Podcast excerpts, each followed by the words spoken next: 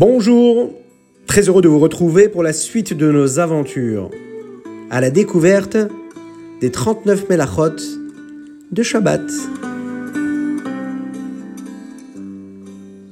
Aujourd'hui, nous allons parler de Otsa'a Mershut Lirshut. Transporter, transférer un objet d'un domaine à un autre domaine. Cela est-il permis? Cela est-il interdit? Comment se comporter Il y a quatre principales catégories de domaines.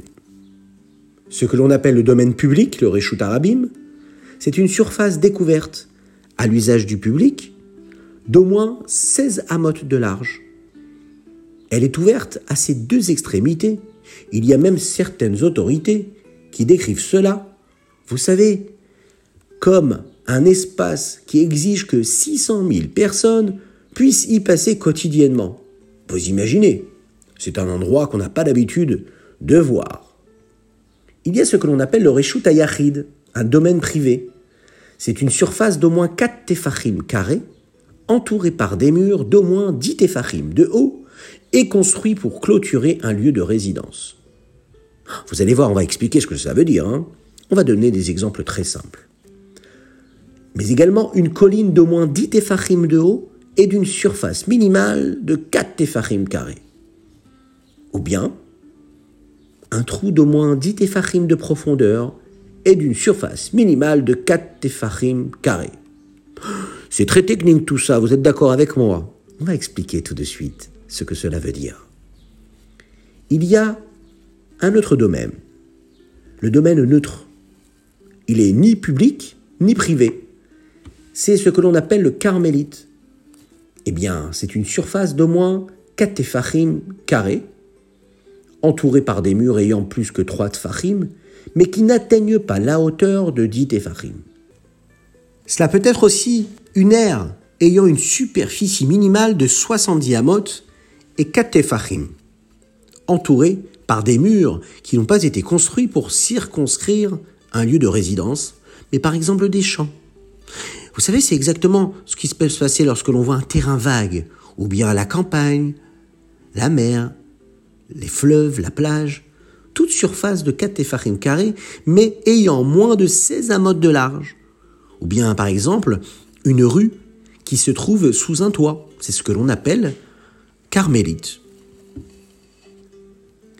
Alors, on trouve des solutions pour pouvoir porter dehors et pour pouvoir porter un objet d'un d'un reshoot à un autre, d'un domaine à un autre. Par exemple, dans le contexte du Shabbat, les termes domaine privé et domaine public ne sont pas directement liés au droit de propriété. Le Reshut Ayachid, vous savez, c'est un jardin à la maison. Imaginez, à la maison, un petit jardin, ou bien à la choule, un petit jardin dans la choule, dans l'enceinte même de la cour de la choule. Eh bien, c'est ce que l'on appelle un Reshut Ayachid, un domaine privé. Et donc, on a le droit de porter. Par exemple, on peut jeter ou porter d'un domaine neutre à un autre domaine neutre sur une distance de moins de 4 amotes. Bah oui, ça c'est permis. Par contre, c'est interdit de jeter un objet d'un domaine privé à un domaine neutre ou vice-versa. Ce sera interdit. Surtout si c'est un carmélite qui est entre les deux domaines. Alors comment est-ce qu'on sait et comment on décrit ce qui va nous permettre de porter d'un endroit à un autre, d'un domaine à un autre. Et les Chachamim ont instauré ce que l'on appelle le Eruv Chatzerot.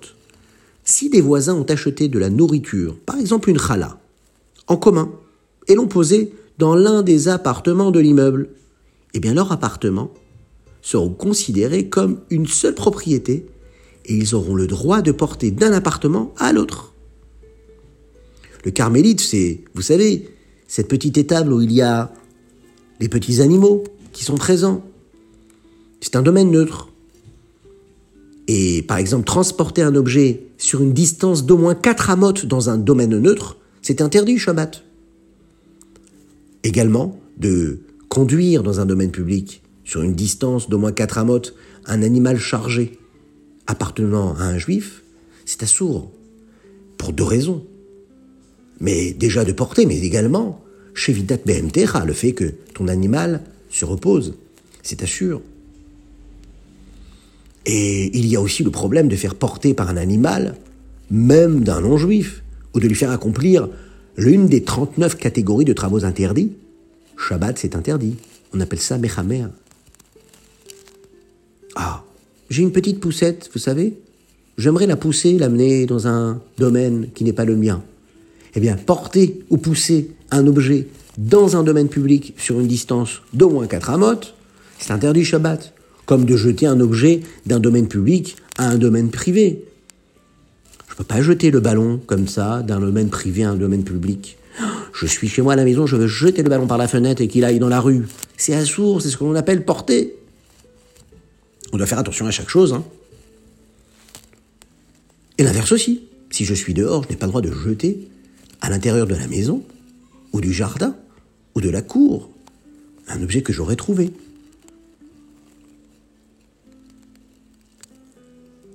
Par exemple, vous savez, si on a jeté un objet d'un domaine public à un domaine permis, eh bien ça, on aura le droit de le faire, puisque c'est un domaine qui est permis, ce qu'on appelle un makom patour, un domaine permis.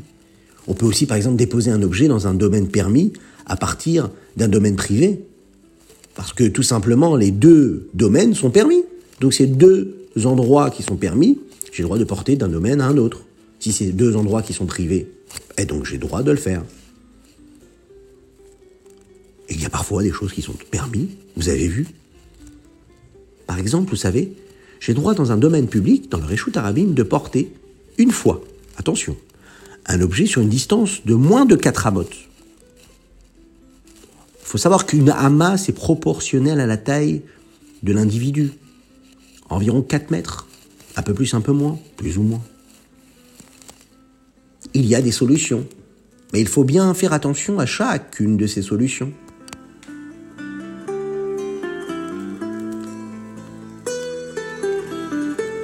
Qu'est-ce que nous appelons le domaine permis? Eh bien, le Macom Patour, c'est une surface qui se trouve à l'intérieur d'un domaine public dont la longueur ou la largeur est inférieure à 4 tefachim et qui est entourée par des murs d'au moins 3 tefachim ou bien, vous savez, un petit trou de 3 tefachim de profondeur. Alors, il y a différentes définitions. Par exemple, la forme de la porte, la structure, par exemple, transporter ne constitue une violation d'un interdit biblique que s'il y a eu Akira. Et il faut qu'il y ait aussi Anara. Et qu'est-ce que c'est Akira? Akira, c'est déplacer l'objet qui était posé, de le lever. Anara, c'est de poser l'objet que l'on avait levé. Mais il y a aussi l'interdit de porter un enfant qui ne sait pas marcher dans un domaine public sur une distance minimale de 4 amotes. Il y a d'autres interdits. Hein. Déplacer un objet d'un domaine public à un domaine privé, c'est problématique. Ou bien de se comporter de la manière la plus sympathique possible que l'on a en semaine, bah, de transporter un petit cadeau, vous savez Amener un cadeau à quelqu'un d'autre qui se trouve à l'extérieur, dans la rue. Je n'aurais pas le droit, le Shabbat, de le faire. Je dois faire très attention à chaque chose. Ah oui, c'est compliqué on ne peut pas porter. Alors qu'est-ce qui nous reste comme solution?